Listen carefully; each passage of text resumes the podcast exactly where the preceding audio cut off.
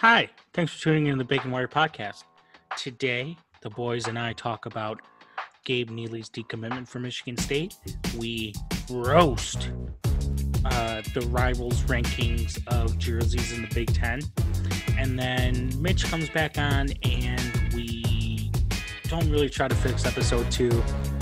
I kind of go ISO and destroy it for a little bit, and then we just kind of do some general bitching. Uh, so tune in. Here's Spartan Dog 97.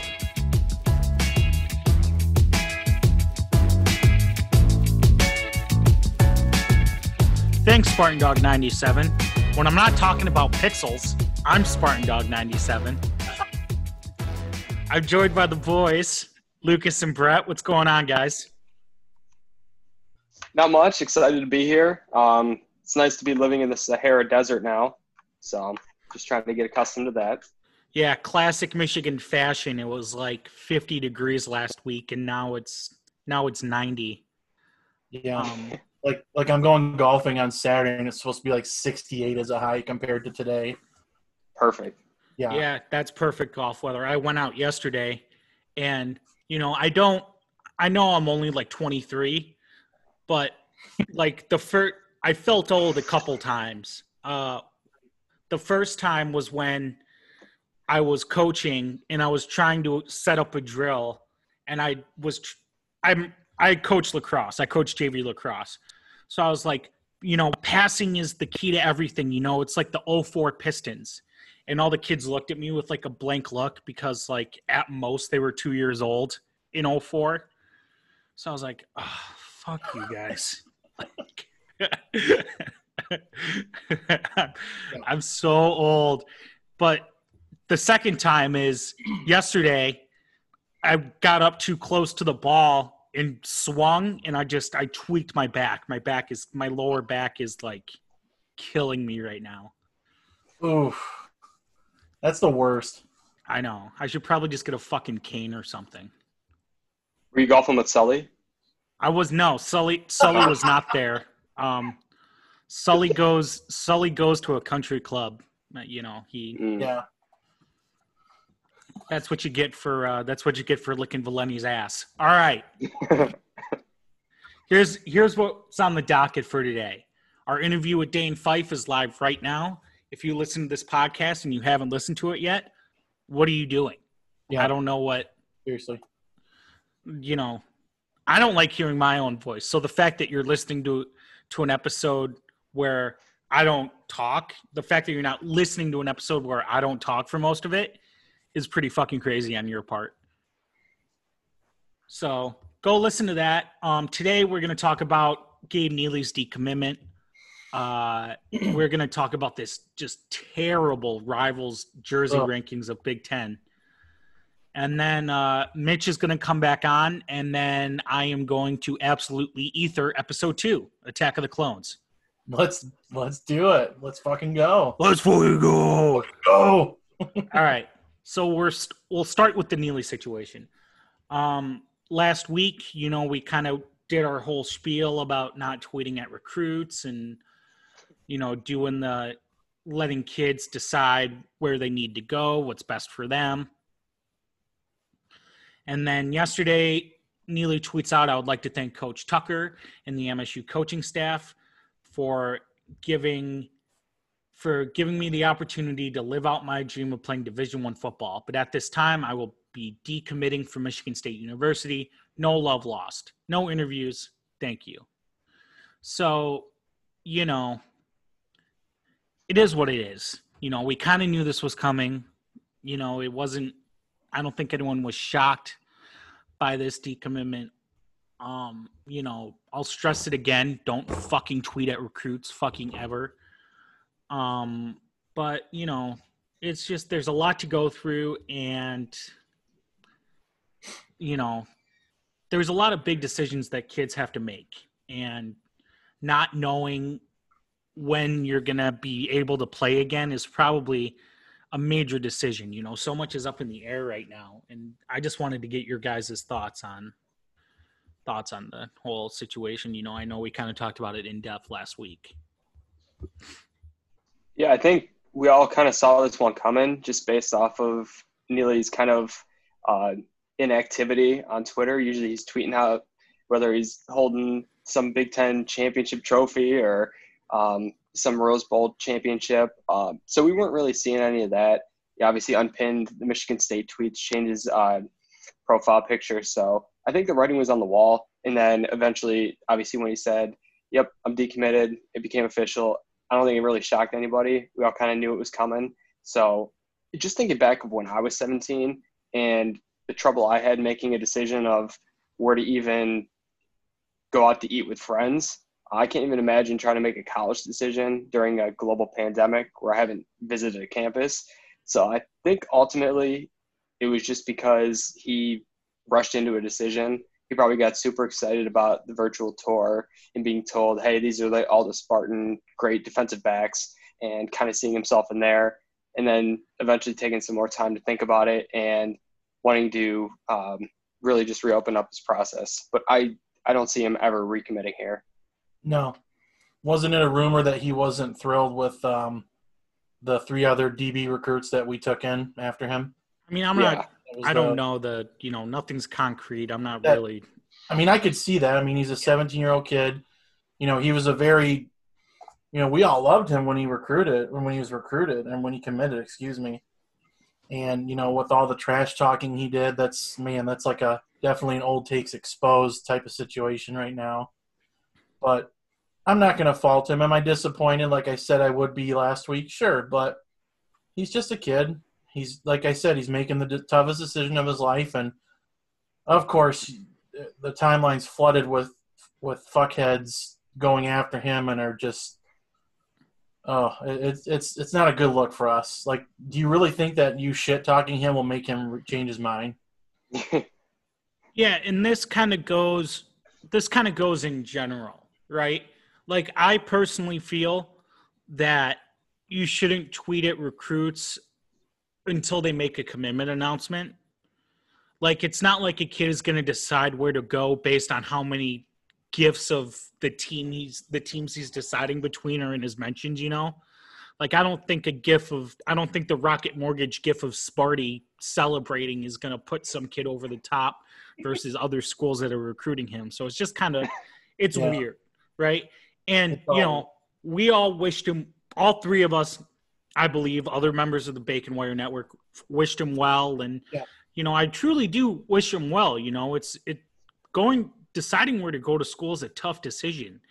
And you know, on top of the pressure of division 1 football, on top of the pressure of a pandemic, I don't envy any kid who has to make this decision right now. And you know, Neely's not the first kid to decommit, and he certainly won't be the last. I feel like there's going to be a massive flood of decommitments once kids are actually able to visit campuses again. I think Yeah. that's a. I Like think if it's- that's if it's in like two three weeks we're gonna see a lot of shit happening yeah. You know, a lot of states are already open. More states are going to start opening soon, and you know, it's just going to be kids are just going to flood. Kids are just going to drop like flies from other people's recruiting classes. So I don't think, I don't think anyone should be surprised that that's coming. No, and I think that's especially going to be true with some of these like schools like Rutgers, where they kind of just offer everybody, and whoever takes a scholarship takes one. I think once kind of they're able to go visit another school and they don't have to go play for Rutgers, they're going to see like because they're ranked, I think, in the top 15 right now of classes, and Tennessee's kind of the same way where they've kind of racked up a bunch of recruits. So I think schools like that that have really signed like close to 20 players already, or not signed or gotten commitments. I think those are the schools that you're going to see a ton of decommitments from. Yeah, and you know, obviously, you know, Spiro's an asshole, but he Oh. makes he makes a pretty good point. You know, it's you know these kids aren't coming to these. You don't know where these kids are going until they put on the uniform. You know, so Mhm. um, that's you know, it's just uh, that's that's the fun of it's it's a double edged sword with recruitment, right? You get excited about the potential of your team, and then you get disappointed when it doesn't pan out the way you think it should or the way or the way you know you want it to and you know that's just part of the the highs and lows of following a bunch of teenagers trying to publicize themselves so they can you know, try to move to the next level after college. You know, it's it's tough. It's a tough thing, but you know, we'll just support Gabe wherever we go, wherever he goes, and then we'll and then we'll go Move from on. there. Yep. All right. Let's talk about this goddamn fucking ranking thing. So, oh. a recruiting contributor for Rivals, Mike Farrell at Rivals Mike, he's going through and he's ranking the uniforms for each team in every conference. So, his top three are Michigan, Ohio State, Nebraska, which, okay, is understandable. He's a Hmm. traditionalist. He doesn't like the fancy. He doesn't like the fancy shit, right? What does he have at number four? The worst in the Big Minnesota. Ten. He has Minnesota. He has Minnesota at number four. Like the team, one of the teams who I think has gone a major rebranding, modernization in the past few years, and he mm-hmm. picks them. He picks them fourth, and then he puts Trash. Iowa, and then he puts Iowa, Penn State, Wisconsin, and then Illinois, Purdue, Indiana, MSU's at eleven. Just fucking trash. Maryland at 12, Rutgers 13, Northwestern dead last. This, this list is fucking awful. like, there's no rhyme or reason to it. If he was a, tr- like I said, if this guy was a traditionalist, he would have U of M, Ohio State, Nebraska, Iowa. Wisconsin, Iowa, Penn State, Indiana, and then he'd have all the and then he'd have all the teams that take shots out in the you know out in the out in the second half of the list. But the other thing too is like there's no there's no rhyme or reason to what he's ranking. Is he ranking No. overall uniforms? Because U of M's away jerseys fucking suck. Like Yeah. I agree. like I'm I hate Michigan with all my heart, but the home blues, not bad. Like It's a great they're uniform. an objectively good jersey, but Yeah. the, the away yellows suck and the away whites are Brutal. not great. They're just very bland. Once you agree, they're just kind of blah. Look, Yeah. yeah. I think I think Ohio State have the best uniforms in the Big Ten. That's just me I personally. I like I the agree. I love the scarlet and the gray. I think Yeah. it's a great I think it's a great color combo. I think the Yep. away jerseys look nice. I think the way they use black as an accent works really well. I like Iowa. I, re- I like Iowa's jerseys. Yeah, I like the, Iowa's yeah. Iowa's jerseys are really nice. You know, obviously I'm partial to MSU and the neons, but you know, Northwestern's jerseys are pretty dope. Like I I don't like it. understand why they're dead last. Like Maryland's are fucking dog ugly. They're horrible. I mean, you look at some of these. Let's. I mean, you look at Nebraska. I'm just looking at this list. You got Wisconsin, Indiana, and Rutgers. They're all very similar. They just have red and white. Like it's nothing special. They don't do anything special. I would put those in like the second half of this list over here. I'll never understand the Minnesota one. It's diarrhea like maroon. It's horrible in yellow. I that should be dead last. Like you said, Northwestern, they got a fire uniform. Michigan State should be top top five. I don't know. This guy, I, I don't think he really even like paid any attention to this. I think he just like rolled dice or just did some like random generator. This doesn't make any sense. Yeah, I just I don't and like Illinois should be Illinois should be top five. I like I like the blue orange. I like the blue orange combo. It's just I- crisp. Yeah, it looks nice. You know, I think Purdue. My top five would be Ohio State, uh, Illinois, Michigan State, Purdue, W- Wisconsin. That would be my top five. Okay. I'm, I'm going. Oh, I'm going. Ohio State, MSU, Nebraska, Iowa, Illinois, Michigan, Penn State. Like that's my ha- top half of the Big Ten. And Northwestern oh. would probably be eight or nine. It wouldn't be at fourteen. That's just fucking ridiculous. Maryland is the worst one on the list. It's it's no Oh, it- question. It's not Maryland, close. Maryland might have the worst jerseys in Power Five football. It. I mean, it's Yeah. yeah. I can't really argue it, especially like they try to put like the state flag on I can't think of any other team with really Right. shitty jerseys.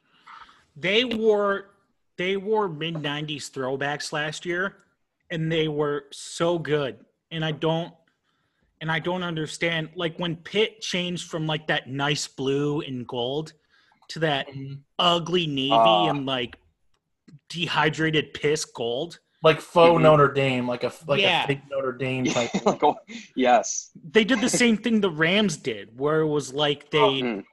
they like put it in like a bleak machine, Don't get like me they just started on that. saturate. Yeah, the Rams. Yeah, you want to talk about bad jerseys? The Rams aways are. A- How is it? How fucking hard is it to go back to the '80s uniforms and just say that right there?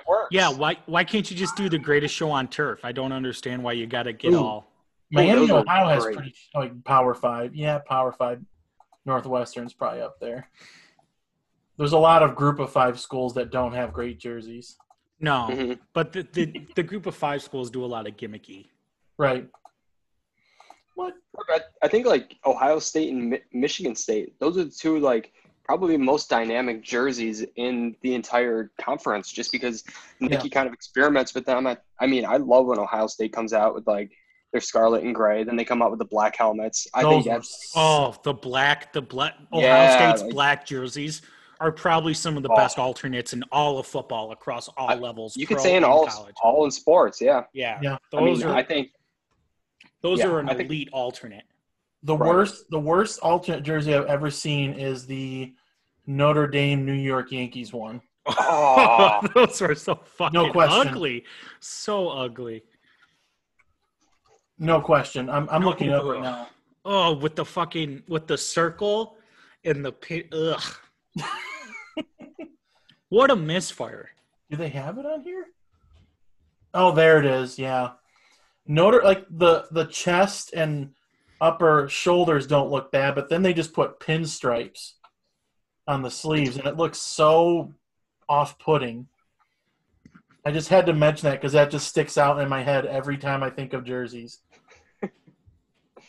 I mean, I love Notre Dame's like just original jerseys when they have like the super gold helmet. I mean, that always looks great, especially when they play at nighttime. Yeah, But then you throw out something like I, I don't know whoever approved that. I know the Catholic Church would not approve of this. It's blasphemy. I don't I know like why. that. I don't know how hard it is to just trot out the Kelly Greens every year for the Yes, Shamrock Series. that's what I'm saying. I just don't the under, like like why are you like like it's like when U of M came out with those fucking bumblebee uniforms. Like why are you like why are you What? fucking with tradition? What what game do they wear those at? Wasn't it MSU? Uh, they wore them for MSU, and then they wore them in the Outback Bowl when uh, Yeah, when, when Vincent Clowney- Smith, when Vincent when Clowney decapitated that running back. They wore them in the Molon Labe game when when MSU debuted the Pro Combats in 2011. Oh yeah, people because Michigan State fans were throwing or, I mean Michigan Michigan State unveiled their jersey and then Michigan was like, well here's ours Yeah, and oh boy yeah I, that, that was the Bumblebee jerseys I'm pretty sure that one Yep. and like the weird M, like the fractal M, like yep those ones are pissed. Just yeah it was yeah they, and they had they had the the you know they're obviously they're winged helmets but they had numbers on the sides and it just looks so it looks like someone went to Ace Hardware before the game and sharpie in yellow and just stamped the stickers on their helmets. It just looks so out of place compared to the rest of the uniform, which looks like dog shit too.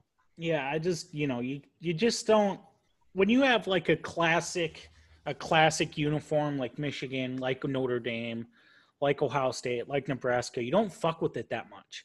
Like Nebraska will trot out the black shirt alternates, which are kind of I dope love those. I love those. every once in a while, and those are fine. But like, I don't understand like. I don't understand why you gotta like try to reinvent the wheel here. You know, I, I don't get it. It's it's for recruits. They they think all the recruits are gonna love these sick jerseys, and I'm sure they do. But there's probably a lot of recruits who are like, hey, you know, I like your other jerseys just as just as well as the other as what you would do that's new. Except the neons. The neon should be kept forever. Mm, I want to see an all black. I want to see a black type of uniform. I think it's coming. Mm-hmm. That and then Gruff Sparty. Those are like my two requests. I would. It would be the Winnie the Pooh meme where his spirit goes out of his body. if Tucker I could ever go. see a, a Gruff Sparty jersey or helmet, I, Tuck, I would- Tucker could go one and eleven next year, but if they're doing it in black jerseys and Gruff Sparty, then Mm-hmm. I'll It's worth it. It'll be worth it. as long as the one victory is versus Michigan. Yeah. Oh yeah, that too. But you know, while we wear our black Gruff Sparty uniforms. All right. That's all the that's all the Michigan State related content we have right now. Now let's have Mitch on and let's roast Attack of the Clones. All right, we're back. Fellas, I don't like sand. It's coarse, it's rough, it's irritating, and it gets everywhere. Mitch is back with us, and we're here to talk about Attack of the Clones. And, gentlemen, if I may, I would like to go ISO for a few minutes. Go That's all it. right, With your we're waving waving you off. All right, yep. All right, clear the lane. Daddy's going ISO. I said last week when we talked about Phantom Menace that a tear down page one rewrite of this movie, I don't think, I didn't think was necessary. I thought that with a few tweaks here and there, there's a really good movie in there somewhere that can really do justice to George's vision while still being a competently made film. This piece of shit, however, should be torn asunder, have his ashes pissed on, collected, and thrown into a, the smelliest fucking dump you can ever imagine. I fucking hated this movie. And I'll tell and I didn't even finish it. I I cut out with 20 minutes left. All the cool shit at the end I didn't even watch because I was so fed up.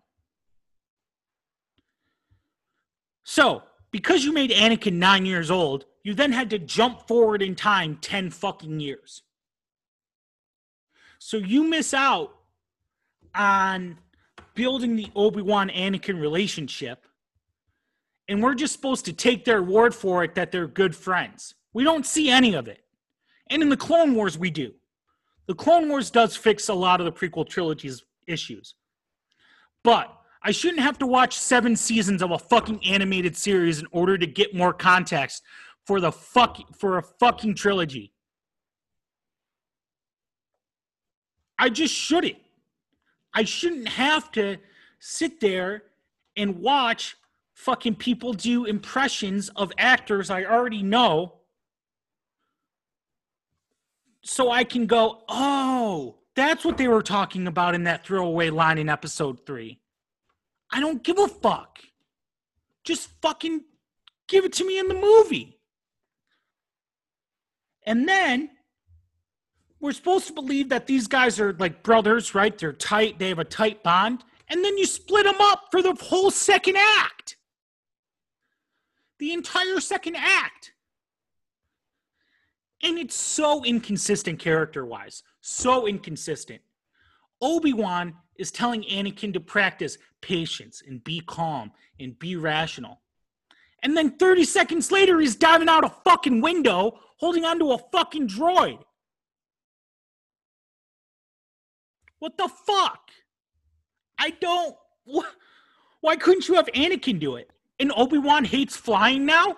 What that was like when they had Marty. That's when they like added it the Marty call don't call Marty chicken thing, And Back to the Future. It makes no sense, and it's barely brought up again.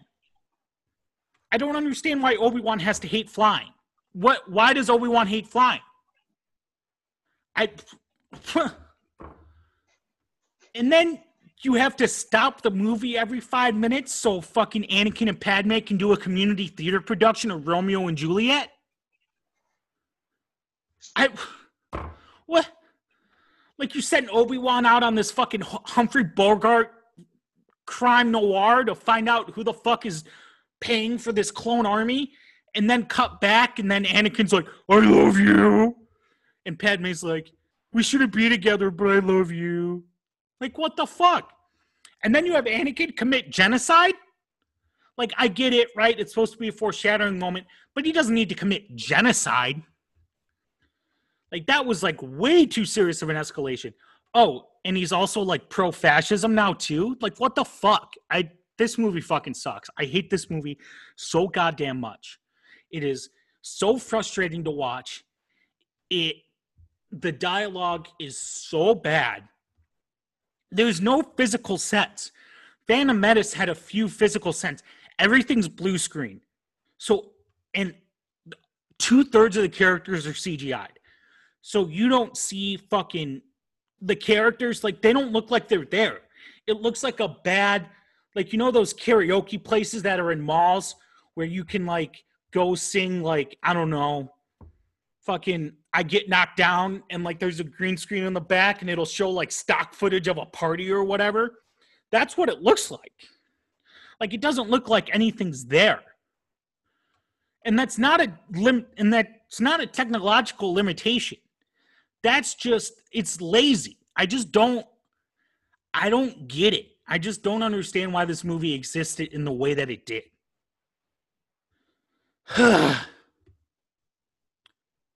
You good? yeah, I'm good. It's like That uh, Valenti's was- rant against Notre Dame. Pucker, pucker, That pucker. that was that was fantastic. I said I'd do five minutes. Shut up. Oh, I'll let someone else talk about this. I'm Like Mitch, go ahead. I'm I'm reading the Wikipedia. I said to myself I'd watch it this weekend. Didn't fucking happen. Cassie was like, "You're not gonna watch it again." She, she said, "You're fucking you, you hate that movie." I'm like, "Did I?" And then I then I remembered all the shit about it, and I'm like, "Yeah, I, I guess I did hate it." So I got to catch up on it. So Mitch, go ahead. Uh, Brett, did you did you get a chance to watch it?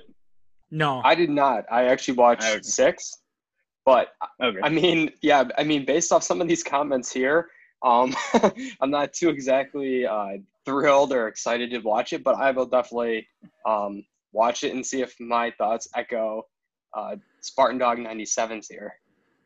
Yeah, I mean, so like, I just, you know, like you said, there's just so many holes in it and so many things that, like, you just have to take at face value until they made the Clone Wars series and it fills in like a ton of blanks and and shows the relationship between Obi Wan and and Anakin and shows the building of the relationship with Padme and Anakin and it's just like Clone Wars does such a better job than the series, does such a better job than the movie than doing anything.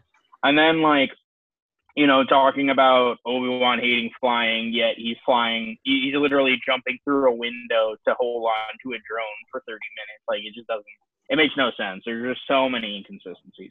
Yeah, can we talk about um this whole so the movie begins and there's an assassination attempt on Padme, who after serving her term as queen is appointed to the Galactic Senate. I don't have any fucking idea how government is supposed to work in Star Wars and I don't think George does either because you have a 14-year-old queen who was elected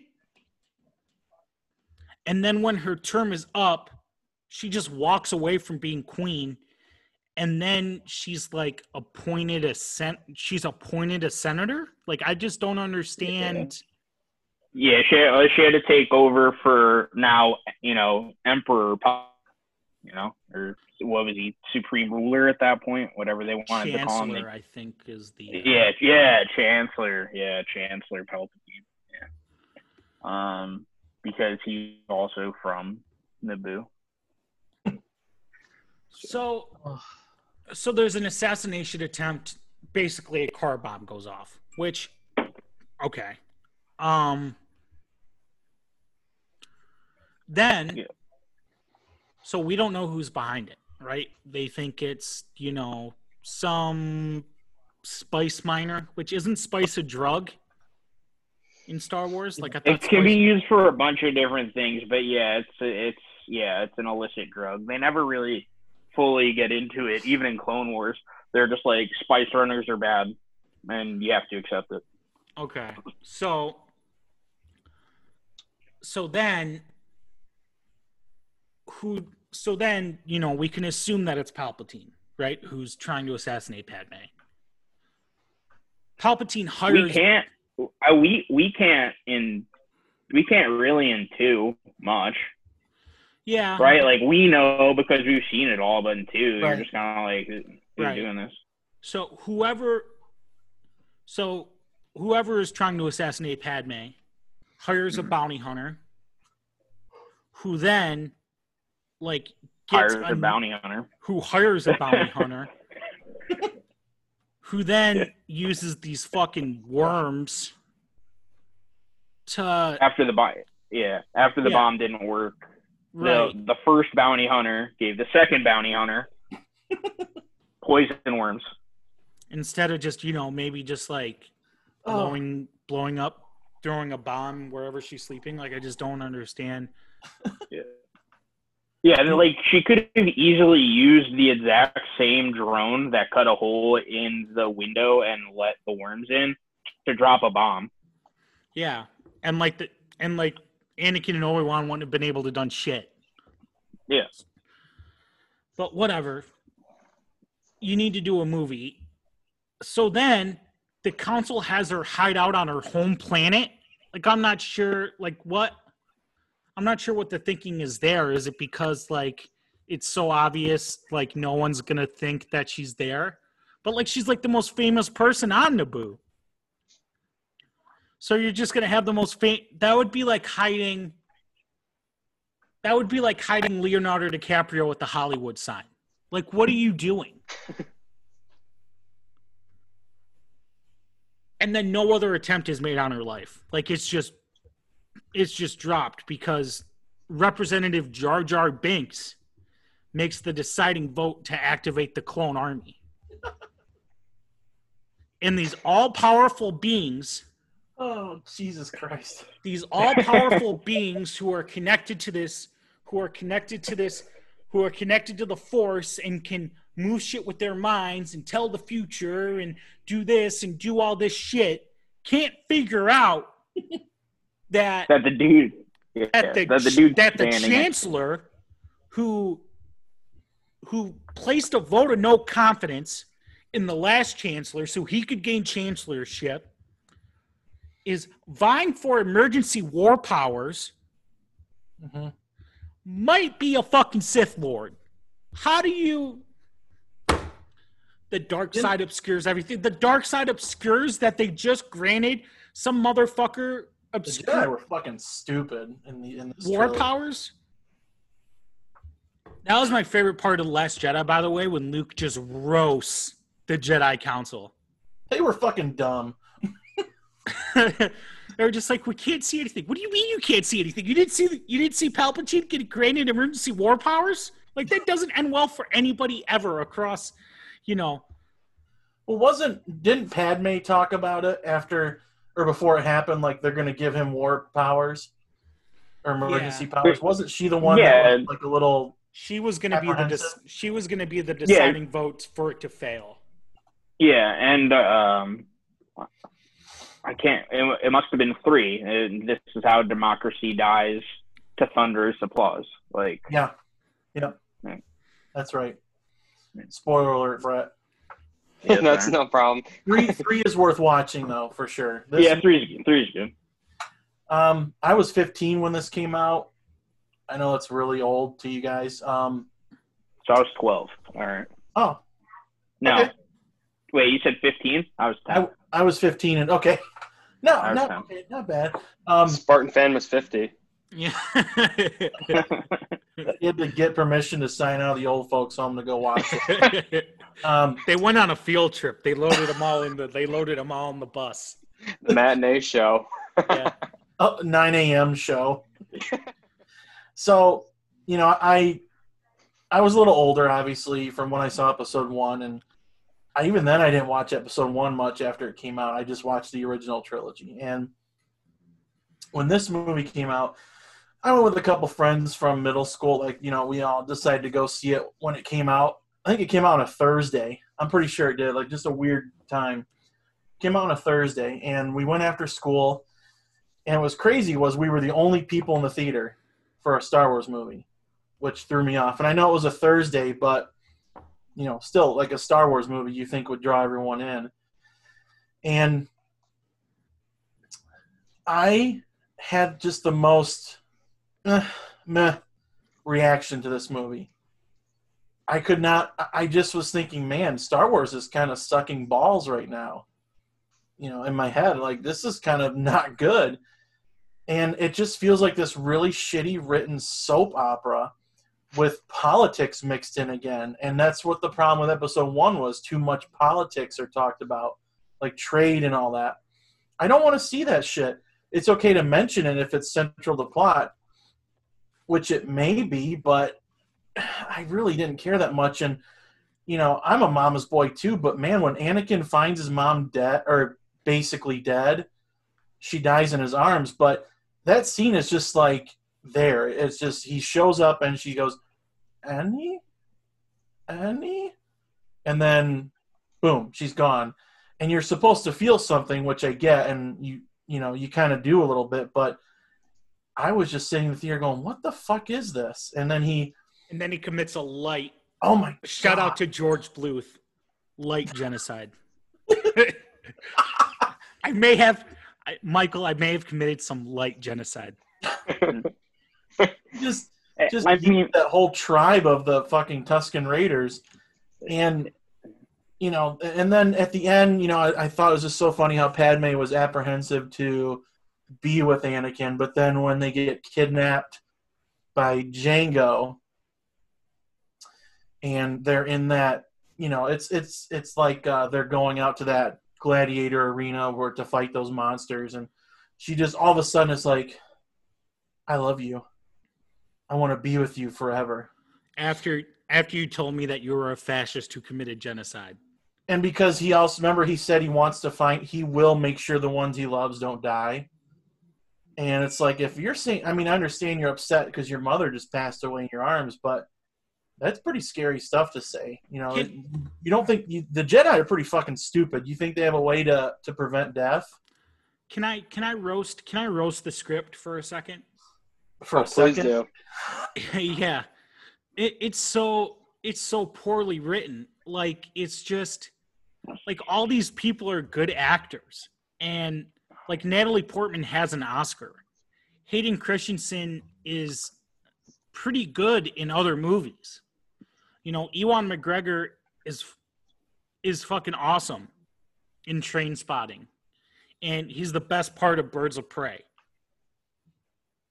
you know, we all know how good Samuel L. Jackson is. Yeah. You know, doesn't drop one motherfucker. No, not one, not even like, not even like an Infinity War, like motherfuck, like nothing. that would have been great when he gets blown away. Motherfucker! I, Mother. I just don't like. It's so. George is oh this is we talked about it last week with Phantom Menace is like George always had a problem with dialogue. But I mean, oh my god. It was like he doubled down. It was like, "Hey, here's a val- here's a very valid criticism of your work." And then he was like, "Oh yeah? Fuck you. I'm going to make Jar Jar the deciding vote." Oh, and also, Anakin and Padme are going to have long soliloquies that stop the movie dead in its tracks every 10 minutes. Don't don't forget these bangers written by George Lucas. I I, I googled worst lines from Attack of the Clones. I've been dying a little bit each day since you came back into my life. And then, which isn't horrible, but then this one's weird, uh, like without context. Annie, my goodness, you've grown. Anakin, so have you grown more beautiful for a senator, I mean. And here's the creepy Annie, you'll always be that little boy I knew on Tatooine. Whew. And then So- ten minutes later, and then ten minutes later, they're trying not to bang. I, I think our lives are about to be destroyed anyway. I truly, deeply love you. And before we die, I want you to know. Uh, it's Ugh. That's what bugs the shit out of me with this movie. Just it, it, it all the, the root of this all would would have been saved if George Lucas just had some supervision, someone with him like Kasdan, Lawrence Yeah. Kasdan. But yeah. you know, he paid for all these movies, so it's like we said last week, it's really hard for Fox to really have as much input as I'm sure they really wanted to be after seeing this. I'm, I would have loved to have had a camera facing all the Fox executives watching this movie and like the sand part. They're all just like, huh. Like writing no everyone writes notes down about that part. You know what? You know what's super interesting is that, you know, Jeff Lowe, host of Lights Camera Barstool, brings this up all the time. Come on the pod, Jeff. Yeah, Jeff, if you're listening, come on the pod. Um, there's a like making of documentary for episode one, and in in the documentary, they they get to a point where they're watching a, I don't know, like a, I don't know if it's the final cut. I think it's um. I I think it's like a like a pre like before all the visual it's like a not the final cut but it's a pretty it's pretty late in the game to where they obviously couldn't change anything and you could see like it's interesting because the camera is fixed on george and you can watch him squirm in his seat as he's watching this as he's watching the movie unfold and at the end he makes a comment like yeah that wasn't uh you know that could have that could have worked out differently. And it's just so interesting that the thing he took away from episode one was like i need more politics. I need longer i need my characters to have longer dialogue. And Yep. i need i need more blue screen. When he should have taken away okay i might need someone to help me write. I'm not saying turn the script over to you know Kasdan, but you know co-write it with him.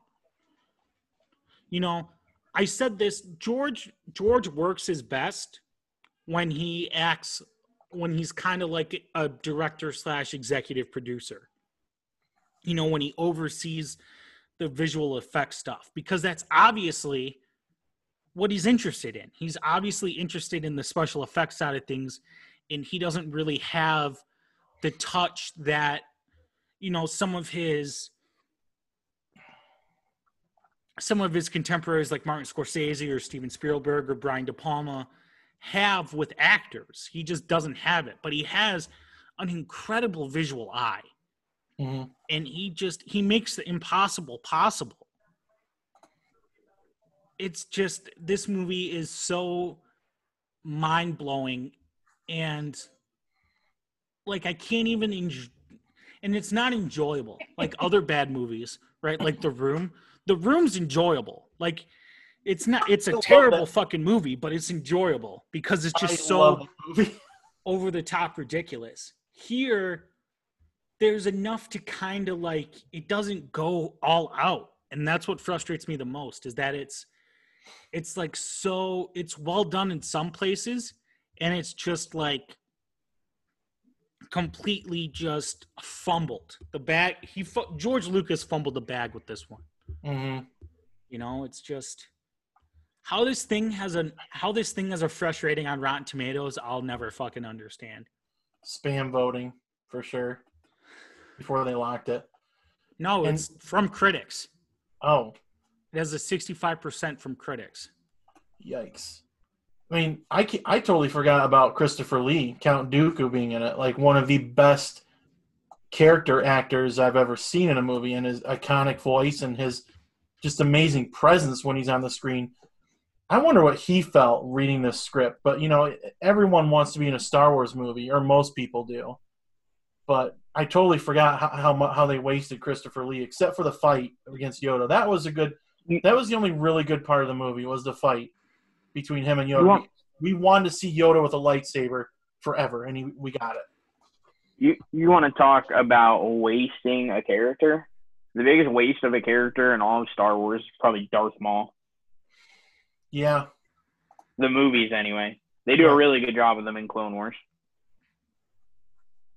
I I'm watching Clone Wars. I haven't gotten that far, but I mean, the LCB guys recap it, so I kind of get spoiled stuff by being on their subreddit, and I'm like itching to get that far. Like I can't fucking wait to get to that stuff, especially when like they said it's kind of a tie into Episode three.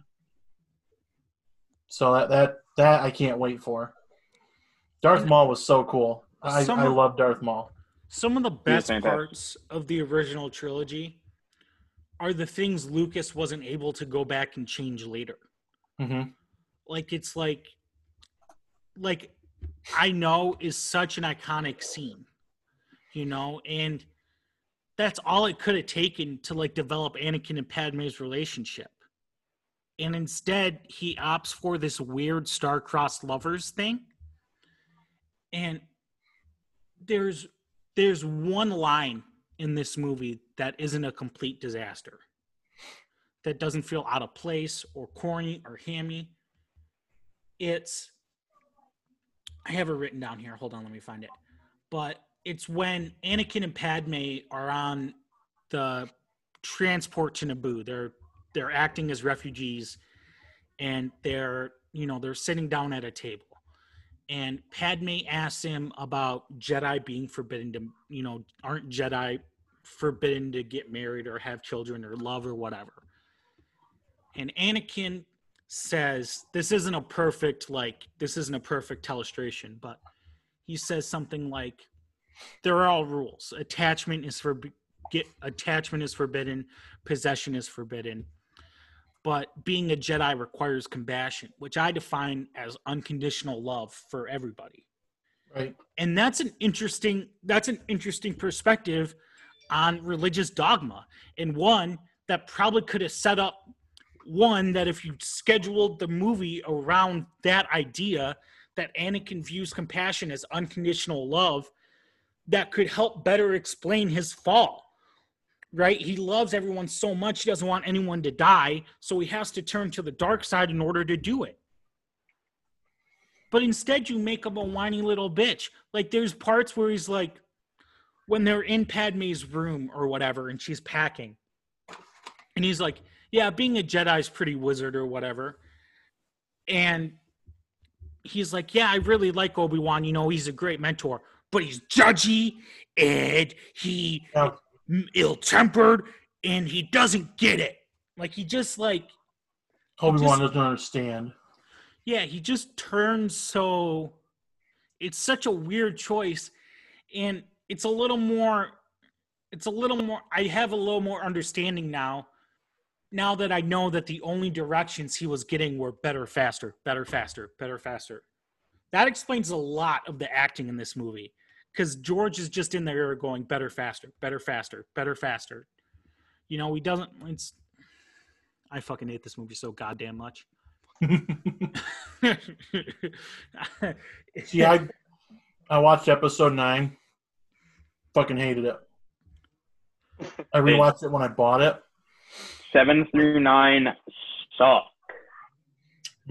Think not, pal. I'm one of them, but we're gonna get there. See, but seven. I said this. I said this Seven in our had group to be chat. safe. Seven had to be safe because of these movies. If George had just done what he should have done in the first place and gave Kasdan gave Kasdan a co-writing credit and helped him and have Kasdan help him punch up the human elements of this story, while George focused on the special effects elements. Seven didn't have to be a New Hope rehash because they wouldn't have need to reestablish trust with the fans.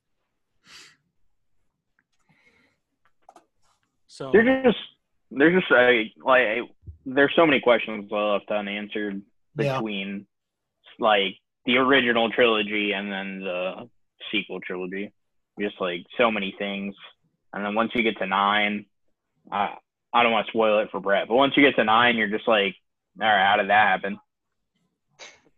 And they like kind of explain it, but they don't. Brett, episode nine is like a greatest hits compilation. in Okay. my- like you get all the you get all the all the the characters that you want to see. You get them for the most part, but you know, like a greatest hits CD, it's it's only good for a certain. It's only good for a little bit of time, and you kind of want to go back to the good old days. And I mean, I'm one of the few people who loves episode eight a lot, and I know we'll get to that one in due time. But Mhm. I, when when the time comes, I'm gonna put my gloves up for that movie. I'm gonna have to watch it. in beef up. the the problem the problem one of the problems with me in eight anyway is just I and I know we talk about it again later, but they bring out this new you know brand new character. She's like Oh, know, yeah. really important. Yeah, you know she's really important. And then in nine they're just like she's she's not. Does she have a line? Is she even in the movie? Shit, she was in it. Well, Okay. nine, Like nine is like nine is like we're so sorry, we're so sorry. Please stop, please, please, please, please.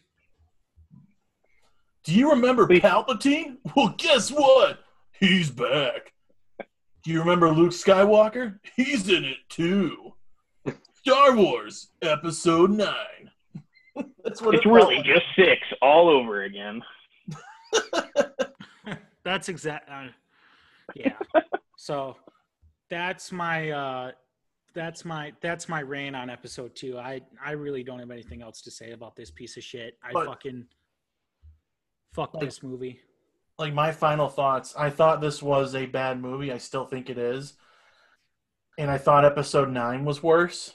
But after watching 9 a couple weeks ago and then watching or then reading the wikipedia again and all the bad memories coming back from episode 2 it i agree with you spartan it is the worst star wars movie. And it's really not that close in my mind. It, yeah, there's no there's no debating that. it's not entertaining No, at least nine has some enjoyable parts. oh And it- yeah some great parts Yeah, and this movie, there's nothing redeeming about this film at all, at all. no So, it's, so how you know how would I don't even know how we would I don't even know how I would fix it. How would I how I would propose to fix it? You know, I just don't like I can't even think like that's how I mean, you can't fix it in its current state, but if you just rewound time and talk to Lawrence Kasdan after episode one saying, hey, please help me with the next two, I think it would have been. Like I said, if these, if these, if this prequel trilogy was really, really good, who knows? I mean, they could have been three of the highest grossing movies ever made and we might have this alternate future where fox isn't bought by disney where they're still on their own pumping out star wars movies. Because that was part of the sale with uh, lucasfilm was disney had to at least listen to his pitch for the next trilogy if i if i remember correctly. And i i know there's still a part of george lucas that hates that he did it wishes it didn't go to that that avenue Uh, I'm not. I'm not going to be upset that Disney bought Fox because now No. I get X Men in the MCU. So It's gonna be like two more years, but it's gonna be fucking awesome when it happens. Mitch, let me Oh, ask you yeah. this. Of when they recast Wolverine, who do you want? Ooh, yeah. I know I know Taron Egerton gets his name thrown around a lot associated with that. I just. Hmm. I don't. Hugh Jackman was just legend legendary. I mean, Yeah. like they're. I don't think they could have found a better actor. So I don't really know how Right. you. uh uh, yeah, I have no clue. Uh, let me put it this way: no matter who they get, who, no matter who they get, everyone's gonna hate it. Right. It's gonna be like Heath Ledger when he was cast as the Joker. Everyone's I gonna fucking think- hate it. I think they need to lean into the comic origins of the character a little bit and make him a short, stubby little asshole. So Danny DeVito. Not quite Danny DeVito. Jonah Hill. Oh God. That wouldn't. That wouldn't be. Oh. It wouldn't be bad. I don't think. They need Seth Rogen someone- has the beard. Yeah, I. You know, I think if He does the laugh. I'm Wolverine. I'm gonna smoke this joint, bub. But no, I think Oh. if they went, you know, I don't think I don't think Egerton would be bad. I think he's. no, I loved Rocket Man. He's probably Uh, the best part of the Kingsman movies. not who I Yeah, he's thought great. would be uh, in consideration, but he's he's the next rumored one. And I was watching. You know how Wired does those autocomplete interviews with people where they like, they're like, "What is, you know, this person from and they like peel the stickers away on like their top Google search results. They did one for Daniel Radcliffe, and that's where I, I learned. literally, I'm literally looking that up. Right I'm now. looking at like, list two, and he's was- right on there. I'm, Oh. I'm, I'm, I'm God. And I guess that like he's connected to the MC. I guess like people want him to play Wolverine. That no. would be No he is fucking way. Harry. He is Harry Potter. No, I agree. I want to check out. no. I want to, you know, Hmm. his post Harry Potter career has actually been pretty interesting. He's Yeah. he's kind of he's kind of taken the Robert Pattinson round and done a lot of cool, strange I indies. Um, I want to check out Guns Akimbo. I'm waiting for that to maybe hit a streaming service because I heard I I heard that movie's batshit insane. Yeah. That's the one where you get the famous internet meme of Daniel Radcliffe holding guns like in a bathrobe, like in the middle of the street. Mark Millar, the creator of Kick Ass and Kingsman, like said some. He, he it's some tweet from last year, but it's like I always remember I'm never wrong. P.S. Taron Egerton will be the next Wolverine. I mean, I wouldn't be mad at it. I think No. he definitely has the potential to do a really good job. I Like- I could see it. Really, really can see it now. I think Yeah. the key I think the key to a good MCU X-Men film is going to be what they do with Cyclops.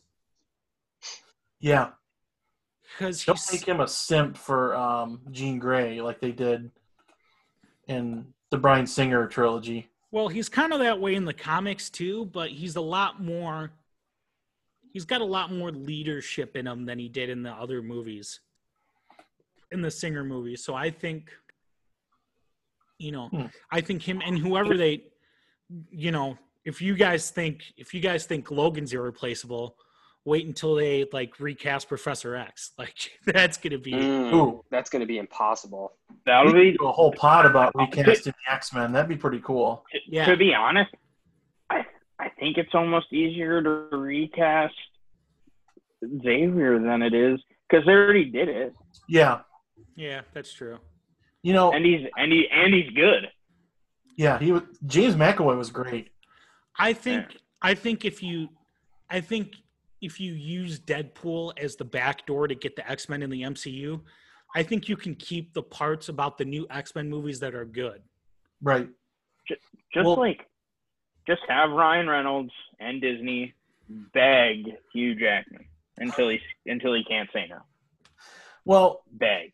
there's a rumor that Disney's not moving forward with any Deadpool movies. Like that's a that's what the creator of Deadpool said. Rob Liefeld said a couple months ago. Like there's no traction on a Deadpool three. He's like, I'm pretty sure it's just Deadpool one and two, which is a shame. I think Disney should let it go because it came out of nowhere and it was an insanely smash hit, and I'm sure it revived Fantastic. a dormant X Men franchise. I don't There you think I don't think that's true. I think I don't either, but it's disheartening to hear that. I would say that Liefeld isn't exactly privy to those conversations, Right.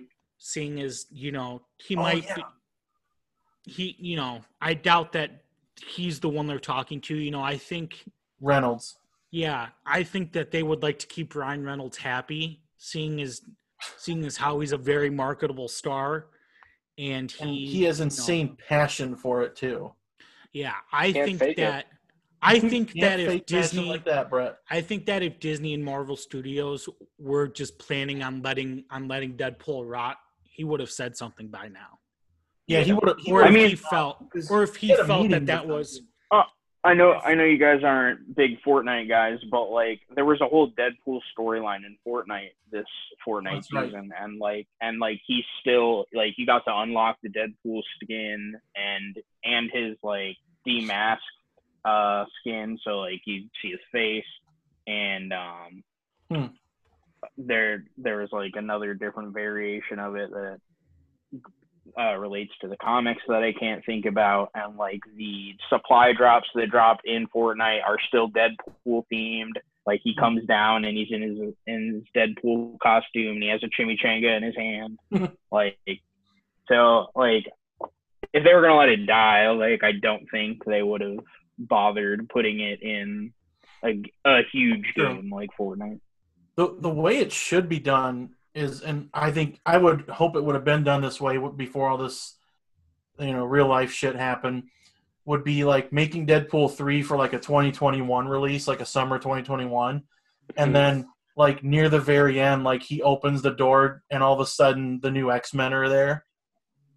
Like that'd be a fucking insane way to introduce like the new cast, or like have the new Wolverine sitting in like a chair or some shit at Xavier's Academy.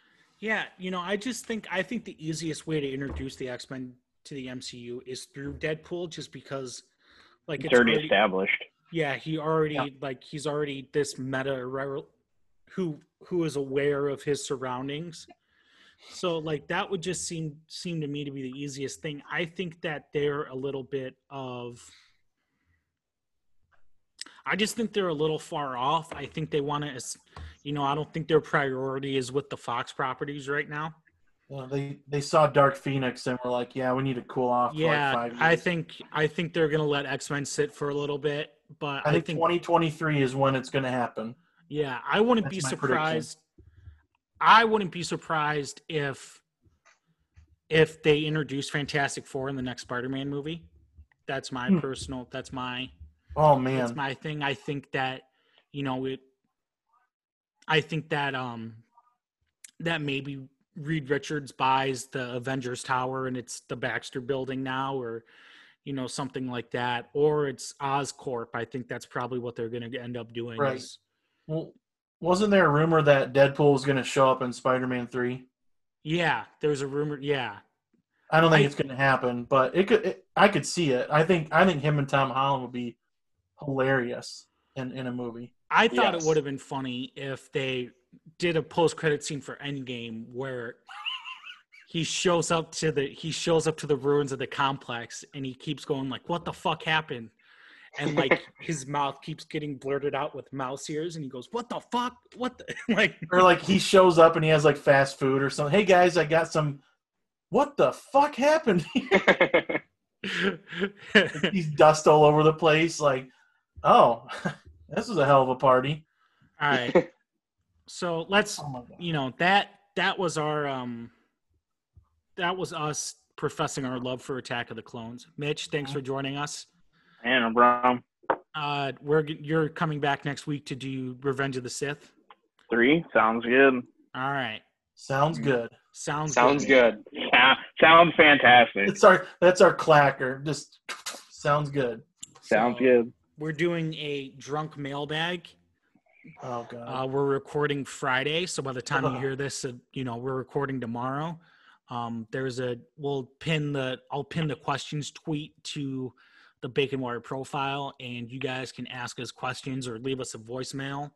I will be buzzed. It will be a buzzed mailbag for me after after last week or after last uh, time.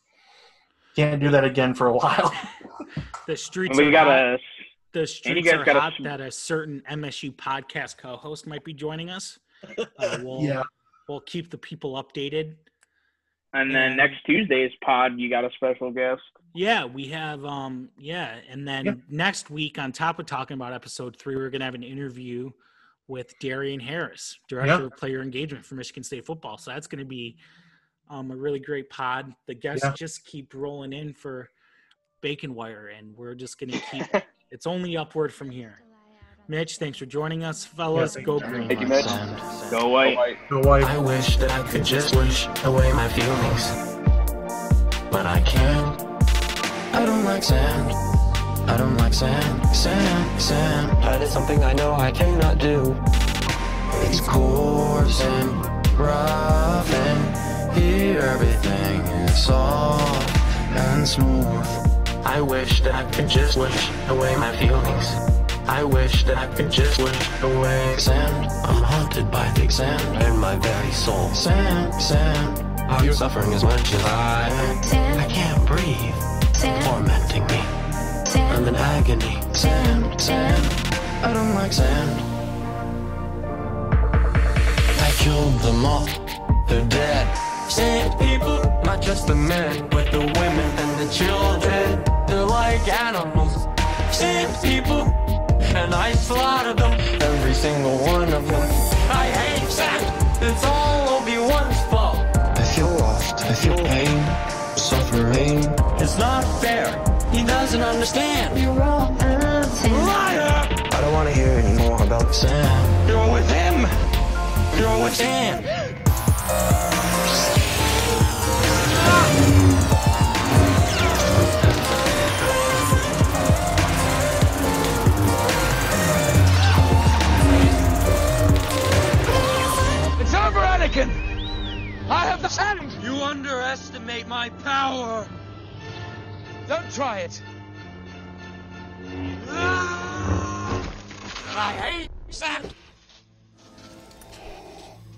Want to know what happened to the sand. The sand has grown strong. It left you scarred and deformed. No! No! I wish that I could just wish away my feelings. But I can't. I don't like sand. I don't like sand. Sand, sand. That is something I know I cannot do. It's coarse and rough and here everything is soft and smooth. I wish that I could just wish away my feelings. I wish that I could just wish away sand. Sand disturbs, Sand. no escape. Sand, sand, Join me together. We can end sand, Could destroy us. Sand, Be careful not to choke sand, sand, sand. I don't like sand. I don't want to hear any more about Sam. Sam's very, very dangerous. I don't want to hear any more about Sam. I don't want to hear any more about Sam. This is a rebel that surrendered to us. He was armed only with this.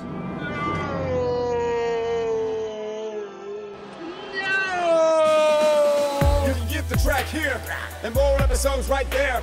Now have a great day and a great night, and don't forget to wear a light jacket. Darcy, Darcy, it just a fear. Darcy, Darcy.